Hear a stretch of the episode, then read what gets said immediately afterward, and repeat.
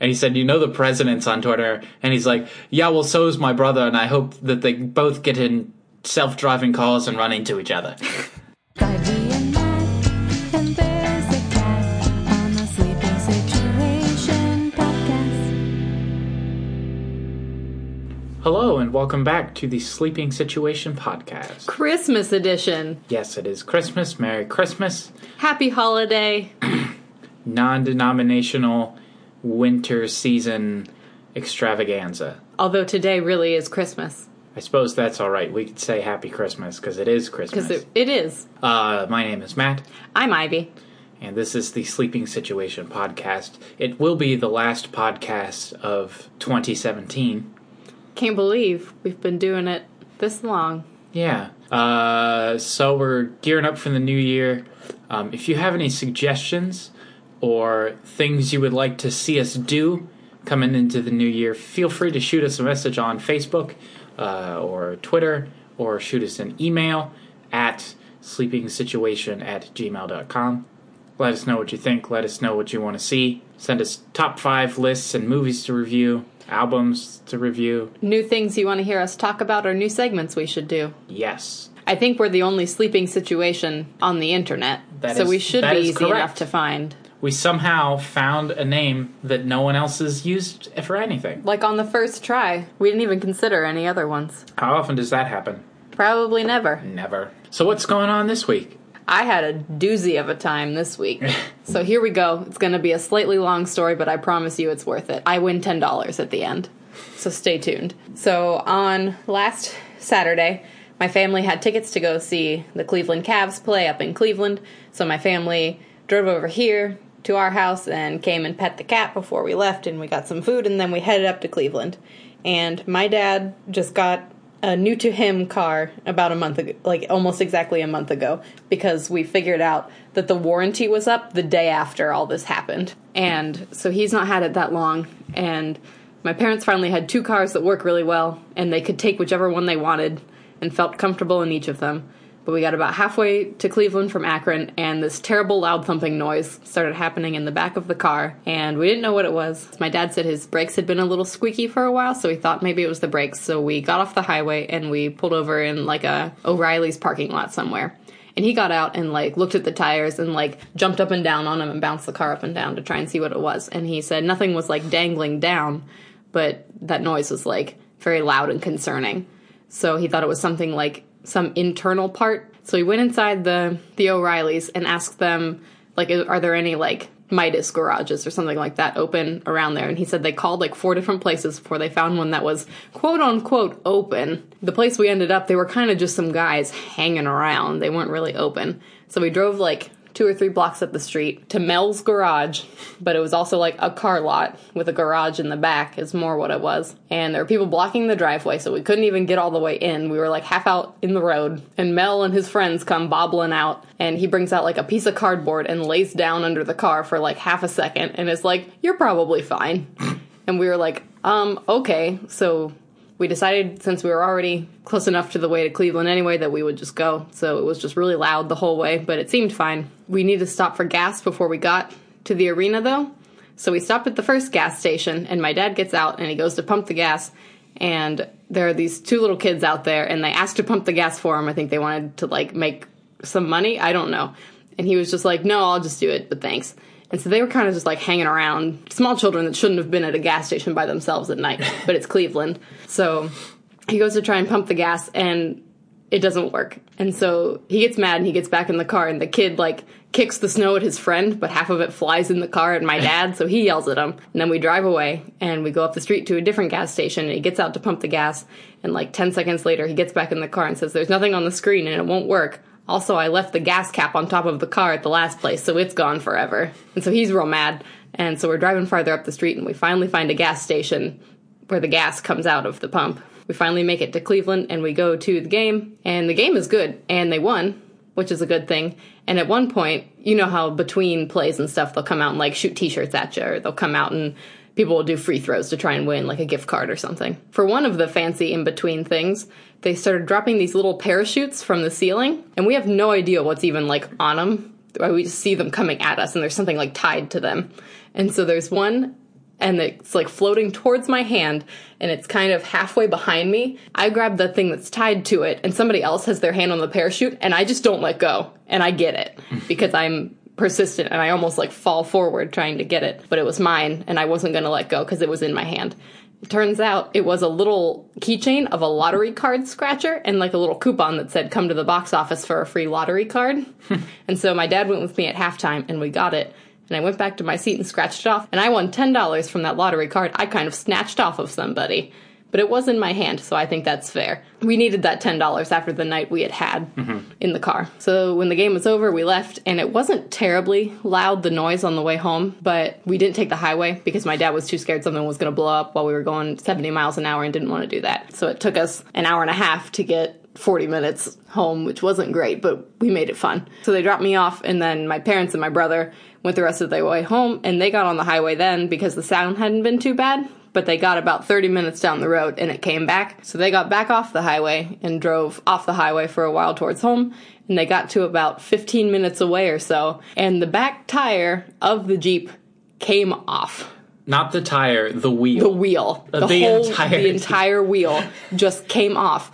My brother was on the one side and he said he saw it roll past them up the road. Yeah, I was forward. Just, I was just talking to one of my coworkers, and we were talking about weird car stuff because my car is not my car now, but my old car, which I'll talk about in a minute. It's having problems and stuff. So we were talking about it, and he said that he was driving a friend's car, and he said that the wheel fell off and it passed him, and he's like, that almost made it like worth it because it was so funny to be like, and then the And then it- wheel like like it seems like something that would happen in like a Chevy Chase movie, but it happens in real life. Right, and my brother said it went past us, it went forward, and my parents didn't believe him. they said, no, that doesn't make any sense. It would have like dropped off and fell behind. I mean, it's going the same speed and direction as you, so it makes sense mm-hmm. that it would keep going the way that it was going. But it's funny to me that they didn't believe him. so they like pulled over after they screeched down the road for a little ways. They weren't, again, on the highway, so it wasn't too bad, and it was like two o'clock in the morning, so mm-hmm. nobody was out. What they ended up doing was putting on the spare tire, but they didn't have any of the the nuts. Is that what it would have been? Bolts, whatever they nuts. are, lug nuts. They didn't have them because they popped off with the wheel, and like two of the post things that they go on were like snapped off. Mm-hmm. So what they had to do was steal two lug nuts off of different tires and put them on the spare to put the spare back on to get home. So quite an evening. They didn't get home until like two thirty in the morning. Oh, or I'm something. sure, yeah. Poor guys. And they But had to get up and go to church the next day. But I won $10, and that's what's important. I kept joking, like, I came into some money. I can pay for the car repairs. Did you cash in your ticket yet? I did. I just got the money. Very good. I thought about, like, getting, like, one $1 ticket, and then I was just like, Yeah. Mm. I've never won that much. I've won $2, I think, was the most I ever won from one of those, and that was years ago. Yeah, I think the one year at your grandparents' like bingo night thing, Mm-hmm. I won one with there was two dollars, and I like just went to the drive-through, and I was like, I would like a soda pop, please, and just bought a pop. This year at that bingo thing, Zane won this little tree thing that had 22, 25. Had like 25 lottery tickets on it, and he won $2 from all 25 of those tickets. Yeah. Speaking of winning, Ivy also won us tickets to the comedy club again. Again, Did you? You said you didn't. You like not even enter. they must just keep your name like in a pot for the drawing or something. Yeah. Because I don't think I texted them. It was like you text from a radio commercial to win them. Yeah. And I don't think I did again. I never win anything. That's not true. When I was at Bowling Green, there was um, like the mental health place would do like little survey questions, and if you entered the survey question, you could win a gift card to the bookstore. Ooh. And I think I was just the only one that responded, and I always responded with really sarcastic answers, but I won like two $15 gift cards to the bookstore. and I think I spent them both on snarks. I'm impressed that the bookstore had those. Yeah, they had like a little kiosk that had like drumsticks and guitar strings and things. Oh, looky at that. They know their target audience. There was, I mean, All those the- hipsters up there in Bowling Yep. Green. Yep, there was nowhere else that around that had strings. So you had to buy whatever right? ones they had. I think the record store started carrying them though. So we're going to the comedy club Friday. Who who is it? Charlie Weiner. Oh, Let's just hope he's better than the last guy. yeah. I read his little bio and I don't remember the specifics, but it made him sound like he was something or other. So Okay. He seemed a little bit legit from Yeah. whatever they wrote about him on their web. Well, the blurb that he probably sent for their website. We'll see. Apparently, he does songs. Oh, I don't know if he'll do it. Th- I don't know if he'll do it this time. Anytime a comedian breaks out a guitar, it's never. It goes downhill real quick. Incorrect. Correct. Have you heard Mike Birbiglia's oatmeal song? Yes. And it's, And it's so- it's my funny. least favorite Mike Birbiglia skit. Oh, it's funny. Speaking of which, I listened to the first episode of his podcast this week. Him talking about his first album, and John Mulaney is his guest. Oh, It was good. I need to listen to it. It's that. like an hour long. He's doing up to his next special. Oh, He has like five or six of them. And so he's doing an episode where he talks to somebody kind of from around that time on each special. oh, that's cool. So John Mulaney was this first guest. He's going to have his brother on one. He said he's going to have his wife on one, which I assume is my Joe girlfriend's Bags. boyfriend. yeah. Which I'm, oh my Jen. God, I want, yeah, uh, Chloe. Chloe. so I'm really excited to hear all those. Yeah, that'll be good. I think it'll be cool. I listened to like the Tom Segura one. Not impressed. I didn't think Hmm. it was that good. I've never listened to his. They're they're a little clowny, and I was like, it's it's a little bit like What's his podcast about? it's him and his wife, and they have like people on. They just talk about stuff, but it's a little like morning zoo kind of. Kind of feels radio-y. Yeah, Hmm. I don't like that as much. I've listened to a handful of episodes of Eugene Mirman's too, and I kind of enjoy it. He's a fun. He's so funny. Yeah, he's like just making silly little like puns the whole time. Yeah. More podcast recommendations coming up in my things of the week. Oh, That was just a uh, a little preview preview of coming attractions. so what you been up to? After Um, I told my long and winding tale, It's a good story. it was just the night where everything kept happening, and at some point my dad was like, "Yeah, if we don't like fall off the highway or something," and I said, "Nothing is out of the question tonight," and everybody laughed, and we needed that moment because we were all sitting there like, "Dad's mad, he's driving, and we're gonna get to this thing," and we're all just like, "Uh." But it turned out okay, and we made jokes out of it, and we'll remember it forever. The dad anger is is few things are scarier than when dad is especially upset about something. I think my dad is like me when he's mad. It it gets very blunt and direct and fairly quiet. Yes. I think we're fairly the same in that respect. And You're, we don't you're fairly us the same in most respects. neither of us get mad very often. Here's how everyone it's my grandmother and then my dad and then me. This is how we get angry. I'm going to do it for you now. Something bad will happen and then we go and then we're like, "Okay." That's exactly how it is. Like we you- get super angry very quickly and it lasts about a minute and a half and then we're like, "Okay, on to the next thing." I don't know if you understand or even know this, but when you say you get that's not a metaphor. You physically do that. Do I really? Yeah. That's exactly how my dad is. He'll The get real mad, tantrum. and then he'll he does this laugh, and I I hope you never hear it because it's terrifying. He just goes like, and then you're like, oh, Oh, no. no.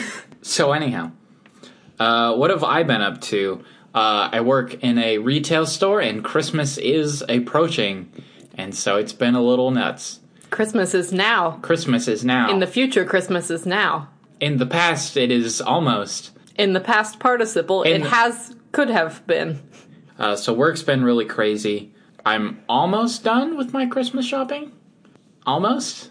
Almost. How many more you got? You got to go to stores at this point, though. There's no more ordering if you want it on time. There's one thing I wanted to get for my sister, and the website's being stupid. Birthday. Yep, my sister's birthday is the 27th, so I'm just gonna push it back to that. Still need to get a couple odds and ends for my dad.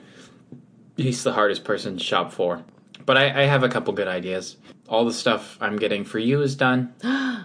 That means it's here somewhere. It's it's all here. Hmm. There's a large stack of boxes directly to my left of stuff that I've been ordering that I'm just like now I have to wrap it. My dad is the best Christmas gift wrapper He's a very good wrapper. in the world. I'm convinced he can wrap anything. My sister inherited the the wrapping gene, but I inherited the packing gene.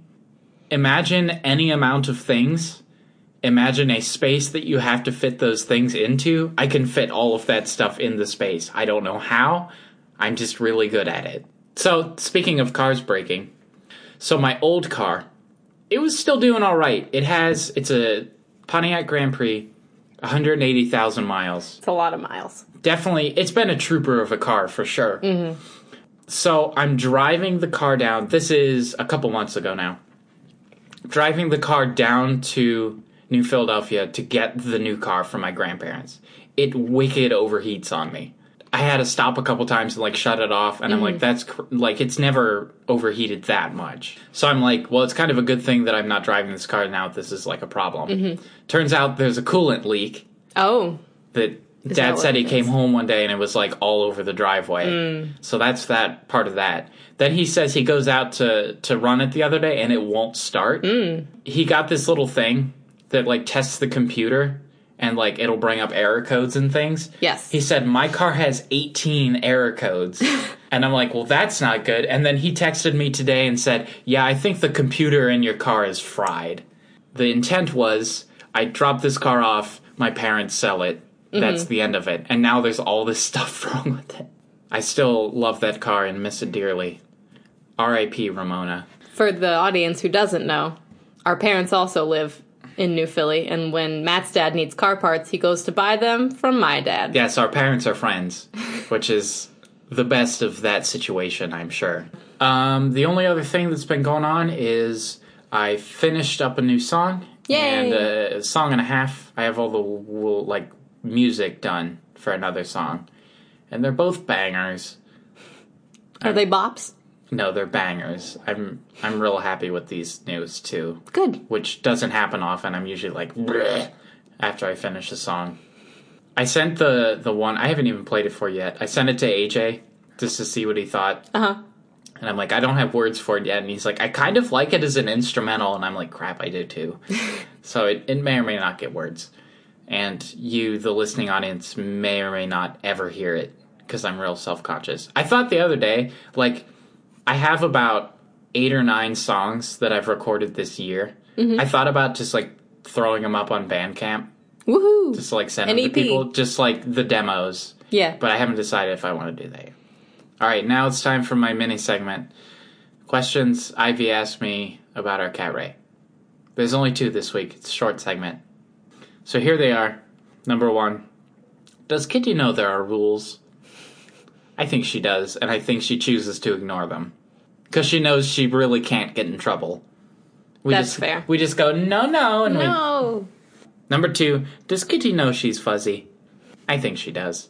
I think so too, All right, because that- she has to do bath time. those are the only two cat questions for this week. Stay tuned for more.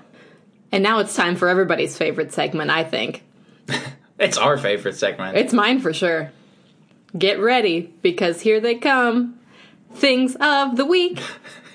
Things of the week. Here they come. They're gonna get you. Things of the week. The band Death from Above, 1979. 1975. Yeah, I referenced them on our 1975 album review, and Ivy thought I was making fun of a band she likes by saying Death from Above 1975. Uh, but there is a band that exists as Death from Above 1979. They're a two piece uh, bass and drum band, similar to Royal Blood, even though they were around first, I believe. Um, they're slightly heavier in some ways and slightly poppier in some ways, um, but I like them a lot. That seems like a contradiction. I've been listening to them more and more. They're they're a really cool group. Check them out. They have a new album. I think it's called "Outrage Is Now." It's like outrage exclamation mark is now, which is good. Very good. Thing number two is the Sodajerker on Songwriting podcast. I do listen to podcasts, even though we have a podcast, and the podcast is these two British guys, and they just interview musicians about songwriting. Very cool. Um, it's very interesting. They had Paul Simon on. Uh, I think they did Randy Shoot, like Newman. real musicians. Yeah. um, they had Paul Simon. They did Randy Newman. Uh, Marcus Miller was on there. They had Johnny Marr. And then the most recent one is Noel Gallagher from Oasis. Very cool. Yeah. He did one of those um, pitchfork over under things. I don't know what that is. It's this thing where they just ask him if something is overrated or underrated. Oh, And so they asked him about like self-driving cars, and he's like, "They're gonna kill us all." And then they asked about Twitter, and he like hates Twitter. and he said, "You know the president's on Twitter," and he's like, "Yeah, well, so is my brother, and I hope that they both get in self-driving cars and run into each other."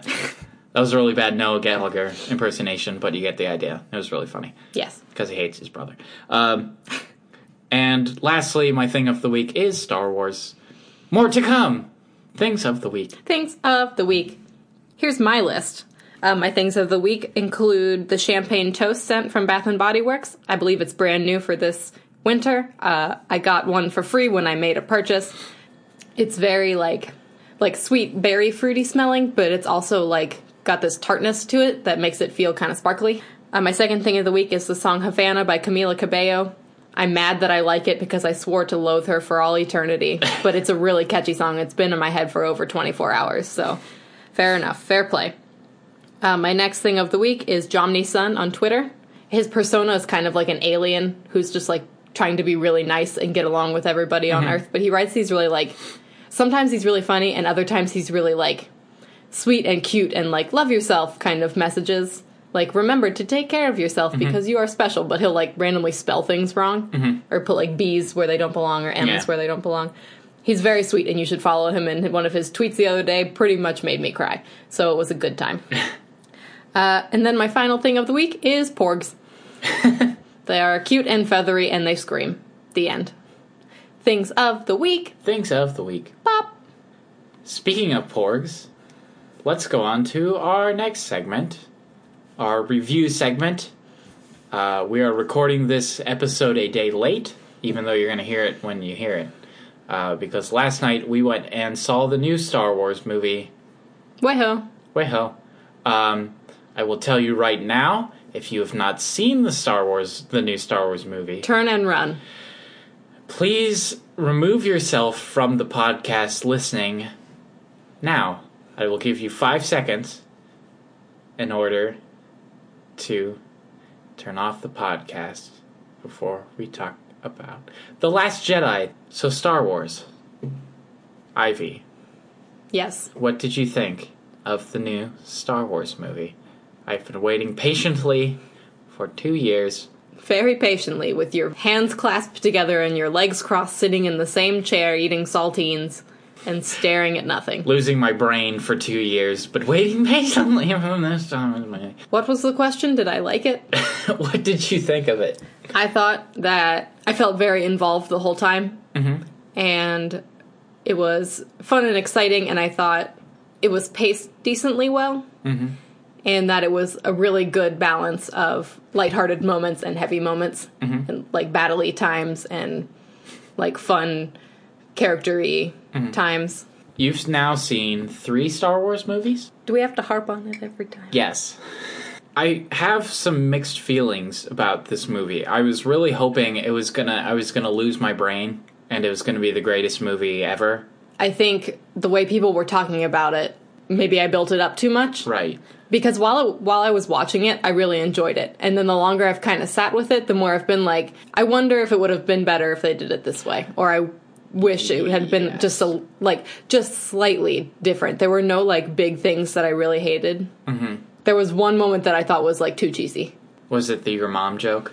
No, it was when they were crashing through the casino and the one lady like sings like an opera, Yeah. like screams like an opera singer. Yeah. I'm like that is the cheesiest cartoon joke I've ever seen in my life. I didn't like That whole segment I think we could have done without. there are things I like about it and things I didn't like about it. I mean, I was just the the amount of time that that bit took up Yeah. could have been used for something else. So I I have I wrote down some likes and dislikes. Uh, firstly, John Williams kills it exclusively. There was a couple moments where I was just like like I had to choke back tears a little bit just because of the soundtrack. It's so good. He's such like the quiet like you don't really hear much from him and he's like in his 80s now Yeah. and then he's like drops this bomb on you. He's like, "Oh yeah, this is why I'm the best." Kaboom.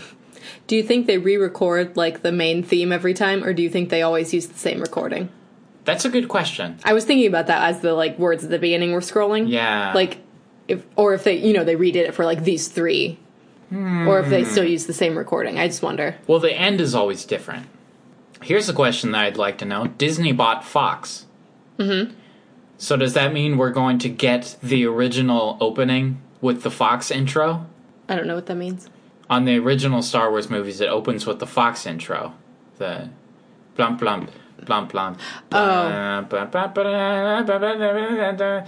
I got it. the the key it's actually um the key that the Star Wars theme is in is the same key as the Fox intro. so that it wouldn't like jar between them. Yeah, so it flowed nicely. Yeah. So the soundtrack is amazing as as John Williams always is.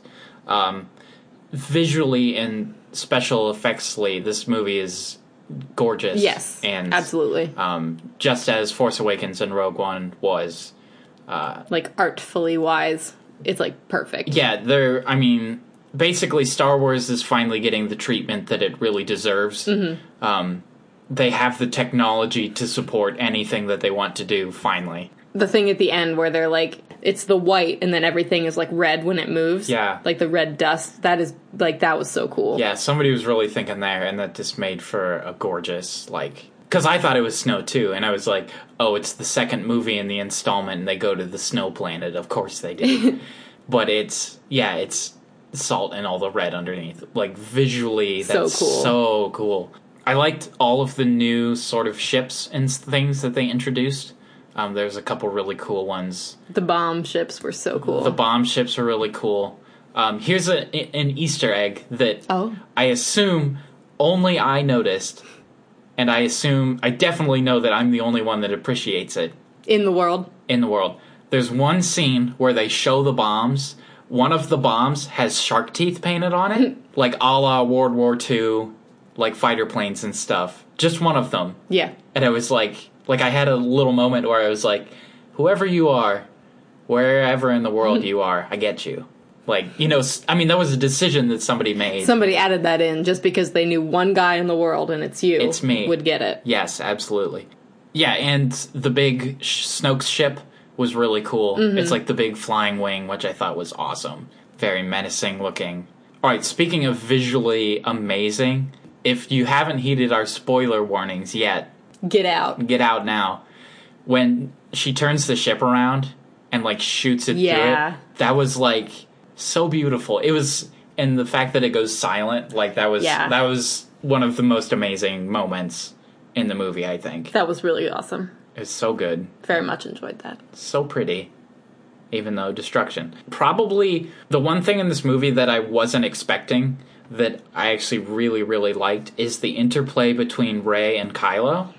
Yeah. The way it turned out was not what I expected from what I'd seen in the trailers. Yes, Like I thought it was going to be more of a confrontation, not like a conversation. Yeah, but I think I mean we already know like some about Rey, but I think the character development in Kylo Ren in this movie is tremendous. Like mm-hmm. in the first one, you're like, this guy sucks.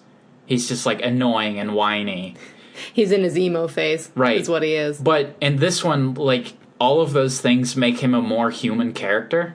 Yeah, because you start to see more of like the way his brain is processing things. Yes. I mean, I feel like that's something we haven't had of yet in the Star Wars movies. Like a humanized.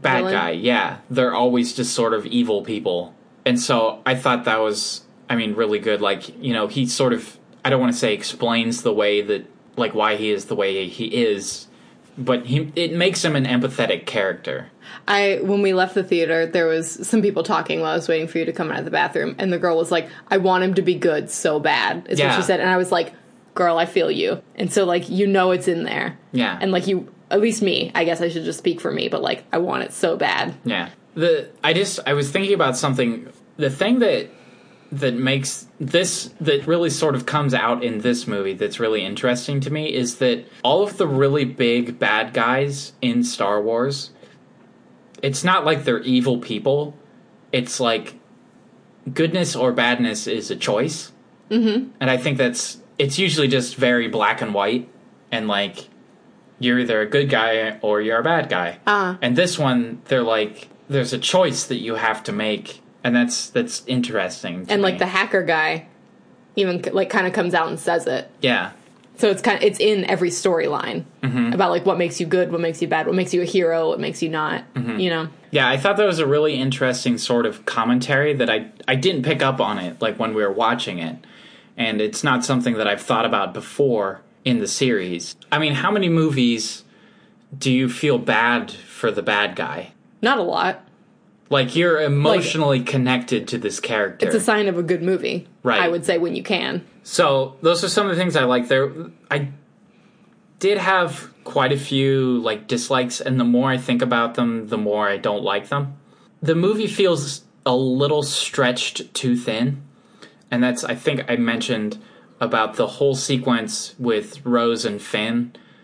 I could have just done without entirely and focused more on like Rey's story or uh, Poe and and fighting with you know the sort of generals and stuff. Like those stories could I think could have been expanded a little bit more. Instead, they chopped it up into too many tiny chunks, and so any like all of those tiny chunks felt really sort of rushed. Like we could have had way more of like Rey on the island with Luke. I think. I don't know. It would have been a different movie. Yeah. Like it would have changed a lot if they would have, Mm-hmm. You know, cut one or the other, or whichever. Right. So, and like I said, the the Rose and Finn side story was probably my least favorite part. Um, you know, they go to the casino, which is the same thing. When they go to the can- Cantina Club in the original one, they're like, "Look at all these special effects we can do with aliens and stuff." That that's what that felt like to me. Um, and then I really liked when they were riding around on the thing, though. I mean, that was I liked that part. that part was cool, but her whole commentary, like on it, oh, I have this troubled past, and everyone here is like I thought it got a little well, bit. if they're gonna add her in, she needs a too- backstory, and that was a way to do it. I guess so. It got a little too So. political-y there, and got a little too like. Again, I say Star Wars has always been about oppression and fighting the government. I mean that's true. so Um, but it got a little too touchy feely. I really the end I didn't like. They should have just flew off in the ship and that was the end of the movie. But they put that little thing in at the end with the kid. oh no, I like that. I didn't like that. I really that that. felt like a very cheap Disney like, oh, there's hope and happiness and that sort of thing. I think they kind of had to make that point if that's how they were going to handle it. Mm-hmm. Because, yeah, what are we going to do? There's like 12 of us left now. Right. I So it's gotta be understand why people. they did it with that little ending because they're like, oh, there's still hope. Because this kid is like That's he what believes Star Wars in it. is about. I know, but it, it just felt like a little bit. It felt like a Disney ending, and that's why I didn't like it. Of course, like Rose almost dies or whatever. I didn't And I like when like- they kissed. I was fine with everything until they kissed. I didn't like it. Right. I mean, she kissed him. Yeah. Listen, he's supposed to be in love with Poe, and I hope that that's how they end it. Yeah. He's like confused because she kissed him, and then he realizes his true feelings. And they ride off into the sunset with BB 8 going, woo! There was a, a little bit of a, a middle finger up to the fans because in the last movie, they built Snoke up as this big mysterious guy, and they built up this big mystery of whose Rey's parents are. And in this one, they're like, "Nah, doesn't matter. Who cares? On to the next thing." And it and like when they killed Snoke, I was like, "Wait, that's it?" Yeah, but he had a really cool death. I know that was so cool. like, I, it doesn't on. It honestly doesn't bother me at all that they killed him that quick because I just a think- freaking cool way to kill Oh him. yeah, I mean, but it was. I would have liked at least like a how. Where did this guy come from? How did he, you know, rise to power? He said he was like around when the original Jedi Order was around. Mm-hmm. So who is this dude? And they're like, nope, doesn't matter. I don't know. His death was so cool It that I honestly don't so care. good. That was probably the coolest thing in the movie. Yeah. Except for when the spaceship drove through the other spaceship, because I knew Yeah. that they were gonna. I was like, she's gonna turn it around and she's gonna ram them. like how cool! Yeah. Other other things that I wrote down. Um, this movie is surprisingly funny. Yeah. I mean, the lat uh, Force Awakens was pretty funny. They they threw in some good jokes there. This one even more so. Um, they're not like jokey sort of jokes, um, but there's Like the banter. Right? Yeah, it's it all comes from the characters. It's like a very human, like, yeah, of course you'd make, like, he walks out and his suit is like spraying out the water. yeah, And like he makes a joke about it because that's like what a normal person would do. right. Yeah. So, Or I, I mean the the scene where Poe's like in the ship, and he's like, "Yeah, I'd like to talk talk to General so and so." oh, that was so good. Hi, yeah, I'm holding for so and so. I forget his name. Tall, kind of Hux. pasty. Hux, yeah, kind of tall, pasty guy, red hair. He's like, "Can you hear me?" The scene where Rey hands Luke his lightsaber and he just chucks it over his shoulder. I was like, that's so good. Wasn't that supposed to be like the direct continuation of the last shot Yes. of the first? So like that big dramatic reveal when he like turns around and she like Yeah. hands it to him and he just goes meh and throws Yeah. it off off the cliff. Also, interesting point. This is the only Star Wars movie, aside from Rogue One, which doesn't is sort of like a side thing anyhow. Yes. The only main storyline that there's not a time gap. Every other movie has like a three year at least gap. In between, where all this other stuff happens, and then we sort of pick up That's why you need the scrolly thing at the beginning. Exactly. The, you put the scrolly thing at the beginning. You say, "This is what happened in the last three years. Uh-huh. Here's this chunk. This is what happened in the last thirty years. Here's this movie. Mm-hmm. This is the only movie to not do that. Interesting. I understand why they did it, but What? you could have just said, "This is what happened. Rey's now this person." That was a, it. Was an interesting, creative choice Mm-hmm. that I'm not sure how I feel about because they sort of broke form. Uh, yeah, But also, half the movie is like, who cares about the past? You have to let all the old stuff go. Haha. Yeah. There's a there's a couple other like a handful of things, and they did it a lot in The Force Awakens. That I read this thing that's it's a cheap emotion due to instant nostalgia. Mm-hmm. When Chewie and Han walk in the, the Millennium Falcon, you go, ooh, you know, and then like When Luke is talking to R two. Right. And he plays the thing. Mm-hmm. I was like, firstly, that was it was cool that they threw it in there, but it was a little bit like they do it just to get you a little bit. Also, R2D2's been rattling around with that thing in him for like thirty five years now, or forty years, I guess. The movie, the original one came out in seventy seven. Uh, I liked when so- BB eight shot all the coins. that was really funny. Okay, I just read a thing online last night. This is good. They said that so Mark Hamill is Luke Skywalker. Yes. He also has a voice acting credit. So they haven't confirmed exactly which one is him. He's definitely one of the aliens in the casino. And the rumor is that he's the little drunk guy, guy? the little guy that comes up and point, puts the Ah. coins in it is Mark Hamill. That's uh, not confirmed. That's just what I read. I would love for it to be. Yeah, that was really funny. Fun fact: I forget which alien it is, but one of them is Joseph Gordon-Levitt, and Prince William and Prince Harry are in it, but I forget who oh, they that's are so too. funny. I, forget what their cameo There's is. a load of cameos in Force Awakens. I mean, like most of Game of Thrones is in it. Daniel Craig is the one stormtrooper. Um, Simon Pegg is like the junk trader. So anyhow, um, overall, I'm not super over the moon about this movie like I thought I was going to be. yeah, um, I saw a lot of posts that were like twenty out of ten, and I was like, Yeah. I'd give it like a nine or eight out of ten. Yeah, definitely a good movie and worth the watch. They said the middle movie is hard. Beginning because the you beginning gotta move story, from one place to Right. another without really getting anywhere. The beginning of the story is easy. The end of the story is the easy. The I totally middle is tricky. And like Empire Strikes Back didn't get super hot reviews when it came out either. So I'm hoping that this one is over time it's going to settle in, or like once we see the last chunk, Mm-hmm. it's going to make a little more sense sure, and be a little bit better. You know, make sense in the story. yeah, Um, but it, it does leave you with that sort of unsettling cliffhanger middle movie. like where are we? Right. Also, how cool is the scene when like Luke is force projecting himself? Because you think he slashes him and he's just standing there, Yeah. and then you understand why all the things didn't blow him up. I when he walked out of it, I was like, he's already dead, and that he had come as the, spirit The or whatever. distraction. When he sticks it through him and he goes, "See you around, kid," and then just disappears. I was like, that's so good. It's the coolest thing ever. Also, I just realized that's a Han Solo line. He says that to Luke. As I mentioned earlier, the porgs They're so funny. literally only exist to sell stuffed animals, and I'm fine with it because they're freaking cute. Yeah. They part didn't. where- they didn't overdo them like they did the Ewoks. No, it wasn't too bad. They were just like they happened to live there, Mm-hmm. so they were just around. But the fact that Chewie's like has roasted one and they're Yeah. all staring at him, and the one that's just like it has like the Puss in Boots like Yeah. Big big eyes kind of face. By the end, he has like a pet one that he Yeah. brought back with him. I like how they were like nesting in the, the Millennium Falcon. Yes, the babies. So overall, not over the moon. Uh, definitely a solid movie and worth the watch. Mm-hmm. Mostly, it makes me excited for the last one. yes. Um, you know, there's still some an- unanswered sort of questions, and you don't know what's going to happen with these characters, and and there's, I mean, again, certain parallels from the old movies. There was a direct visual shot um, when they're flying the Millennium Falcon through the red ice, salt and stuff, and they fly into that big cave. Yeah. There's this, a pillar in the center, And they turn. and he turns right.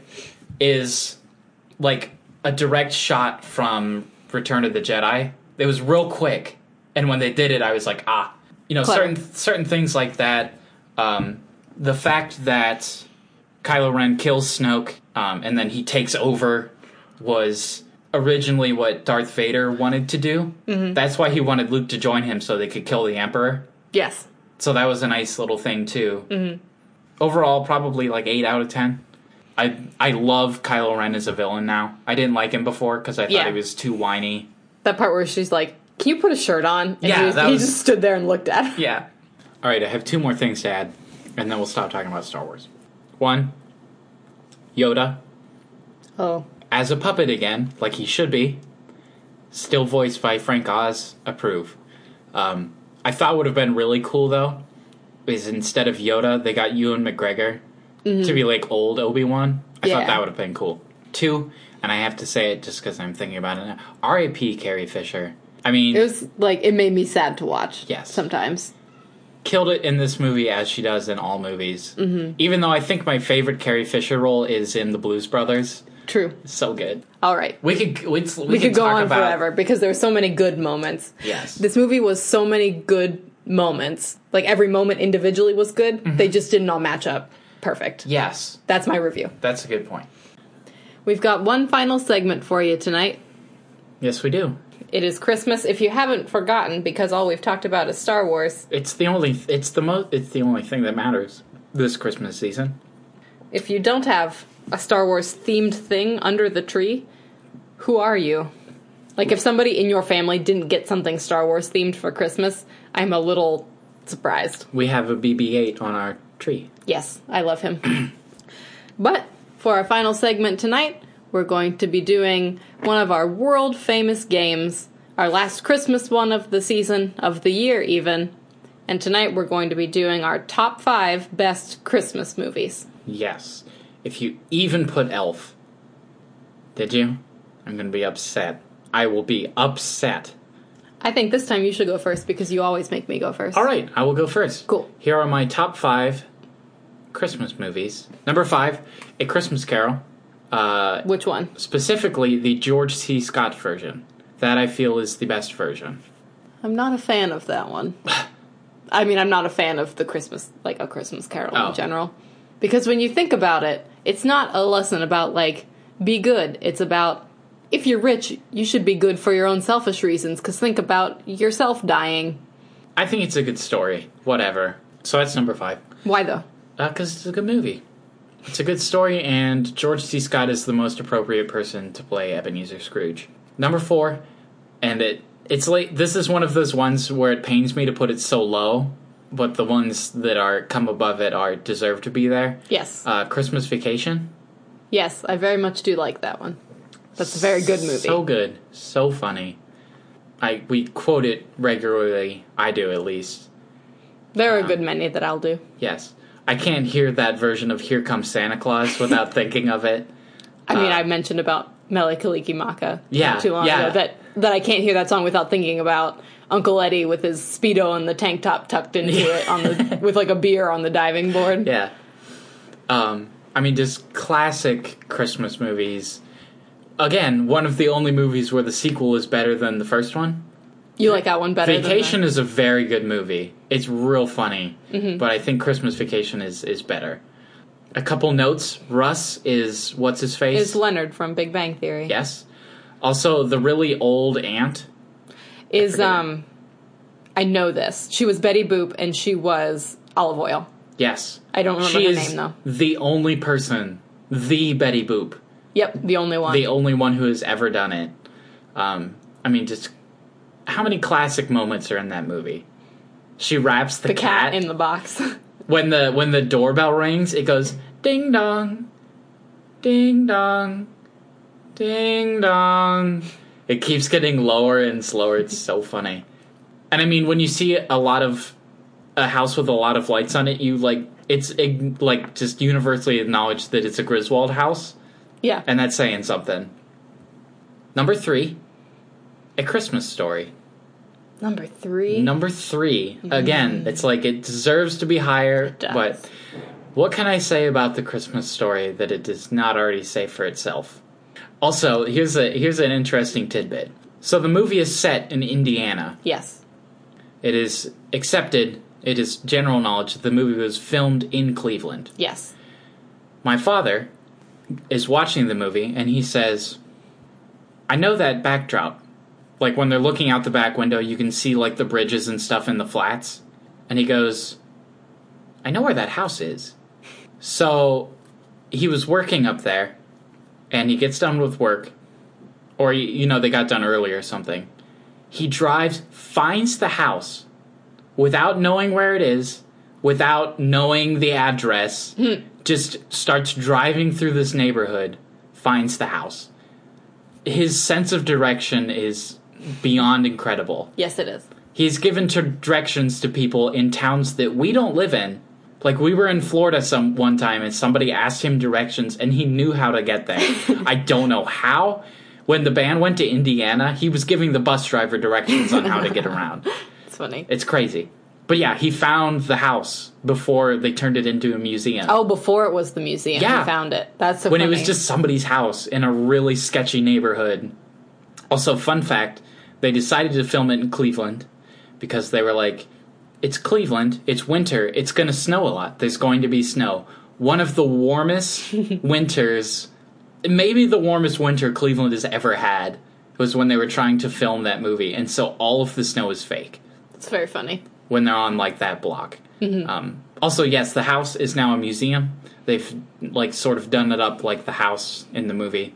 Um, of course, most of the interior shots were shot on a soundstage. Um, Oh, really? Mm-hmm. Oh, I didn't even realize The- that. the then why do you wanna house- go to the house? Then that makes me less excited to want to go see the house. yeah, the house in the movie is actually bigger than the house in real life. There's one or two extra rooms and that sort Oh. of thing. Um, but it is still a beautiful old like pre-war house. Um, I guess not beautiful; it might be a bit of an overstatement. But I mean, they have it painted up yellow and everything. Yeah. Flick's house is now like the office. Oh, Um, Dad tried to find the school too. He thought he knew where it was, but I think it's Mm-hmm. in Canada. oh, They filmed sort of around, and he might still know where it is. yeah, he he probably still does. So that's that's number three. Number two, a Charlie Brown Christmas. You were being very fair, weren't you? I am being very fair. oh, I know what your number one is. You now. can't look. I didn't look. I know what it is though. What can I say about Charlie Brown Christmas that I can't say that That we didn't can't say last week. that it, I didn't say last week, and that it can't say for itself. On the soundtrack alone, it deserves to be on this list. I am also Charlie Brown in real life. Like Charlie Brown, the first half of that movie is exactly how I feel about Christmas. But you don't get the come around that he has at the end. No. Where he's like, all right, it's commercial, but I can be calm about it. A shiny pink aluminum one. Maybe you have pantophobia, Charlie Brown. is that what you have, pantophobia? So that's number two. Okay. I love Charlie Brown Christmas. Now, honorable mentions Rudolph the Red-Nosed Reindeer and Santa Claus is Coming to Town, the claymation ones. Stop motion. Stop motion, yeah. Um, especially Rudolph. I say, It's like not the like critically strongest movie in the world, but it's so funny yeah. and warms your heart and makes you think about like being at your grandparents around Christmas when your parents were shopping, so they put on Rudolph. Is that just me? Nothing. so good. Did you know that there is a Rudolph special about New Year's? It is the Weird. worst thing I've ever seen in my entire life. They travel through time. Weird. It's bad. Is it the one with the baby? yeah. Yeah, I've seen that. Oh my god. It is one of the worst movies I have ever seen. All right, what's the best quote from the Rudolph movie? Eat, Papa, eat. Yes. Uh, We I say Or- that to Ivy all the time. Or like, um, Herbie, Herbie wants to be a dentist. Uh, I use, and I don't even need a step ladder. like anytime I get anything down for Ivy, that's a good one. Yukon Cornelius, underrated character, Bumbles bounce. and Awana and Atua, which means that the number one Christmas movie. That's your only honorable mention? oh no, I'm sorry, I forgot one. Uh, Miracle on 34th Street. I've never seen that. It's good. That's a good one. I know what happens. Yeah. Kind of. It's a very good Christmas movie without being too Christmassy. Also, listen, there are a few things I feel stronger about than black and white movies that have been colorized. Ooh. How dare you? There is a colorized version of Miracle on 34th Street. It is unacceptable.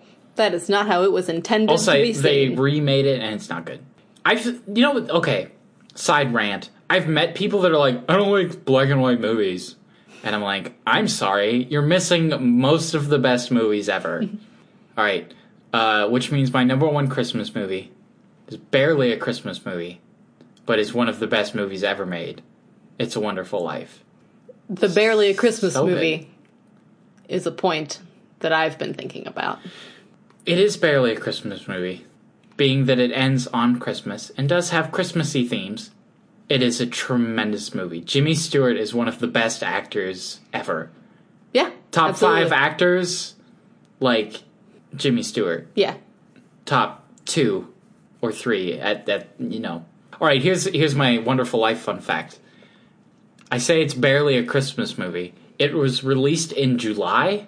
Like, okay, this movie was a flop when it came out. Yep. I can't overstate how much of a flop this movie was because they released a Christmas movie in July, essentially. Um, no one went to see it. Uh, it did terrible at the box office. But what they failed to do, they didn't copyright it.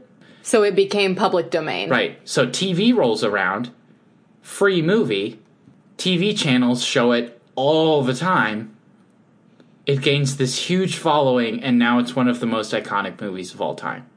Also, most of that movie isn't a Christmas movie. Like, Yes. it just happens to be snowing. It's like slightly more a Christmas movie than Die Hard is.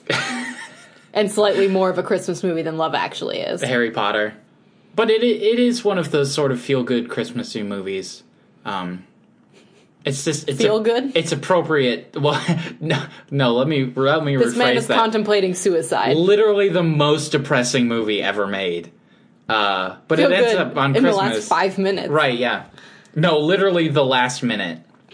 Also, here's my wonderful life fun fact: the cab driver and the cop. Do you know what their names are?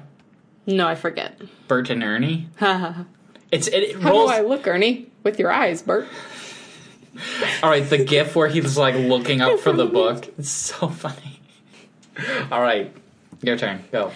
All right. Mine's going to be quick because you already mentioned a lot of mine, but that's okay. Uh, number five is It's a Wonderful Life.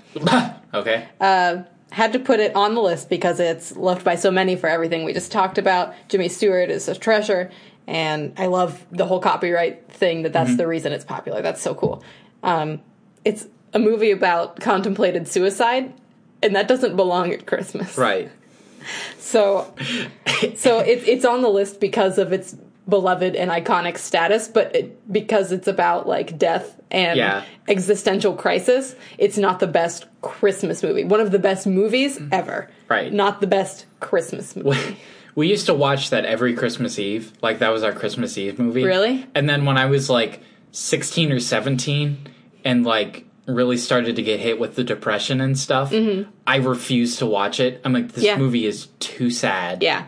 I'll be like goofed up for the next couple days. My other just a thought while I was writing this list was Mm-hmm. that in a way it's like it's kind of like a Christmas carol in a lot of ways. Except for it's like he's taking it into his own hands It is a bit. because he gets to travel around and see I mean, that's know. what Christmas Carol is. it's not so much like past present future Right, yeah. but it's it's kind of it's got the same feeling in that way that he's Yeah. he's seeing different aspects of life at different times Right. so number four on my top five list is white christmas uh, ranked lower because not everybody loves musicals and it's another one that happens to end on christmas Barely a Christmas movie? it's about snow not coming. and to be fair, a lot of Christmas songs are just about snow and not about Christmas. So, but Sleigh um, Ride.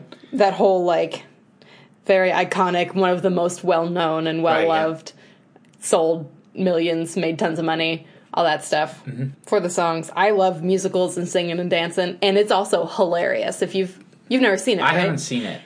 I think you would think it was really funny. Okay. Number three is Elf. Oh my gosh. One of the only modern movies that has achieved any kind of like status as far as Christmas movies go. Probably the most modern one that is like as like well loved as it is. Listen, if I wasn't unabashedly in love with Zooey Deschanel, that movie would be unwatchable. You are so incorrect. That is a very biased statement. It's not good. It You're wrong. It's the third best Christmas movie. it's kids jokes and Will Yeah. Ferrell fart noises and it's everything I dislike about Will Ferrell movies. Props to Will Ferrell for turning down the sequel because he said it would have been cheap and a money grab and stupid. Yes. So props to him for that. Blonde Zooey is weird to see. Makes me uncomfortable. It like when I see pictures of her without glasses, it makes me uncomfortable. Yeah, but it's kind of like how it was like her first big role. Yeah. which is cool. Good for families. Uh, once you know the joke, some of it gets old, but still funny and lovable and magical. Number two is Merry Christmas, Charlie Brown. It's all about like the true meaning of Christmas, which is like it's a very like light and funny context to put kind of that heavy of a subject into, which is what Charlie Brown is all about in mm-hmm. general. Whatever with the Bible story. It's so funny. It literally killed the aluminum Christmas tree market. No one like historically, Yeah. no one bought one ever after that movie came out. That's like the power of Charlie Brown is they killed an entire industry with that movie. I didn't know because that. he didn't. That's yeah, so good. You can read about it. There's tons of, you know, whoever wrote articles about it. My dad sent me a picture the other day of an aluminum Christmas tree. Like it's it's a running joke in our house that we're going to get a shiny pink aluminum Christmas tree. I would love one. Uh, honorable mentions for me. So if I could have a number six, it's the live action Grinch, and I think it's the best thing Jim Carrey has ever done. Okay, better than the cartoon Grinch. Yes, I quit the podcast. The cartoon Grinch is also in the anime or in the honorable mentions, but no, because it's not as funny. Annabelle's Wish, honorable mention, but that's just in my heart. Have you ever seen The Holiday? It's so good. Christmas rom com. Cameron Diaz and Kate Winslet switch houses. So Cameron Diaz goes to England and Kate Winslet comes to LA. that. She falls in love with Jack Black. I Everything is good about that movie. I came home. You like mm-hmm. I came home from work and you had it on. and then I started over and like watch it again. No, I think it was Oh. like I was like, "What's this dumb movie?" And then I like sat down and watched the whole thing, and I actually really liked really it. Really good. It's really good. I like it better than Love Actually. I do really like Love Actually. Has some like weird problematic moments in it, but that's fine. It was from the early 2000s. It just has some weird things in it. Still like it. Meh. Christmas Vacation, Rudolph. Honorable mentions. Hmm. The best Christmas movie of all time is A Christmas Story. For this reason, Christmas is sort of like most important when you're a kid. Mm-hmm. Like the children's view of Christmas is like the most pure and you kind of spend the rest of your life like remembering how it was then and sort of trying to recreate it or to like pass it on Yeah. to like younger people. So I think having like the narrator speak through himself as a child because the narrator isn't saying like and I wanted the BB gun. The narrator's saying it as Ralphie would say it. Mm-hmm. Like football, what's a football? Like the way the narrator speaks is like through like a child's lens. Yeah. So I think that's a really clever way to talk about the kind of things that you remember about your Christmases as a mm-hmm. child and like the best Christmases that you had. Yeah, Arguably the most quotable movie of all time. it's yeah. Like up there, if not the most. Um, Okay, do you and want, just so funny. Do you want to know my Christmas other Christmas story fun facts Yes. that I just remembered? So when they're at the Macy's, right? Is it Macy's? They No, call it it's not. something else. And- Higbee's. Higbee's, yeah. Which I believe is was an actual store. I think so. And there's the guy that says, "Hey kid, the line starts here, it ends back there." Uh huh. That is the narrator, Oh, no way. also the author of the book. No way. Yeah, that's him. Huh. Also, apparently the book is very good. Um, That's just part of the book, right? yes, You told me. it's like um, it's like several novelettes, novellas, Novellas. novellas. novelettes. I like that better. I'm going to start writing those. I got a whole new market for you. This is, this is my pitch to the to the publishing companies. Whole new genre. I call it novelettes. Yes, but that's that's the author of the book. Very cool. Yes. Favorite line from the movie. Oh man, we could do top five Christmas story quotes. That could be its whole own thing. My favorite line, and probably most used in real life. You used up all the glue on purpose. That is a good one. So good. Randy laid there like a slug. It was his only defense. is my favorite part of the whole movie. You're welcome. Yes. Also, the soap poisoning Yeah, gets that's me every really time. good. My brother does the best impression of the "Show me how the piggies eat." The way that he laughs during, you know how he has a funny like duck Yeah. Mm-hmm. kind of sounding laugh. The little brother does. My brother does it perfectly, and when he does it, my dad starts laughing and can't stop, and he cries every time. Okay, here's another point. All of the actors in that movie have done like zero Nothing. other movies. well, Ralphie's like a producer now. Right. Um, the only the only other one is the mom is in Close Encounters of the Third Kind. Ralphie's an elf. Maybe we love that movie so much because it's in Cleveland. I don't think that's really it. No, I mean, I don't think about that while the movie's on. right. We always leave it on in the background all day on Christmas when they do the 24 hour thing, and we always yeah. end up we we end up watching it like once in the morning before we go to my aunt's for brunch, and then Mm-hmm. at least like once or twice in the evening when we get home is how it would usually go. That's another movie that I think was kind of a flop when it came out. Was like it, it? it didn't do very well, and has since like like gotten this sort of cult following kind of thing. Yeah, it sort of does.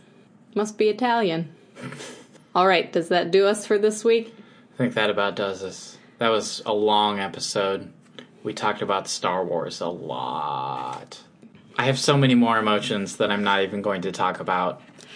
Tweet us if you want to talk about Star Wars with Matt. Yeah, Or shoot us us an email, email. and I'll tell you exclude like really how I feel about the movie in great detail. It all started when I was nine years old. Merry Christmas out there to everybody celebrating. You could be listening to this on the day, or it could be later, but we hope you have or had a wonderful holiday, a good rest, a nice break from work Christmas or school. time.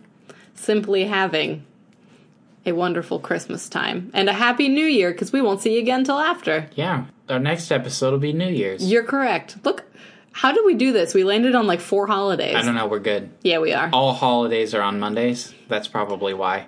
I guess so, but still. A Christmas, stuff. a Christmas gift to you from Sleeping Situation. All right. Have a holly jolly time. We'll Hap- see you. Happy Christmas. War is over. How many more puns can we do? All I want for Christmas is Sleeping Situation. I don't think I can top that.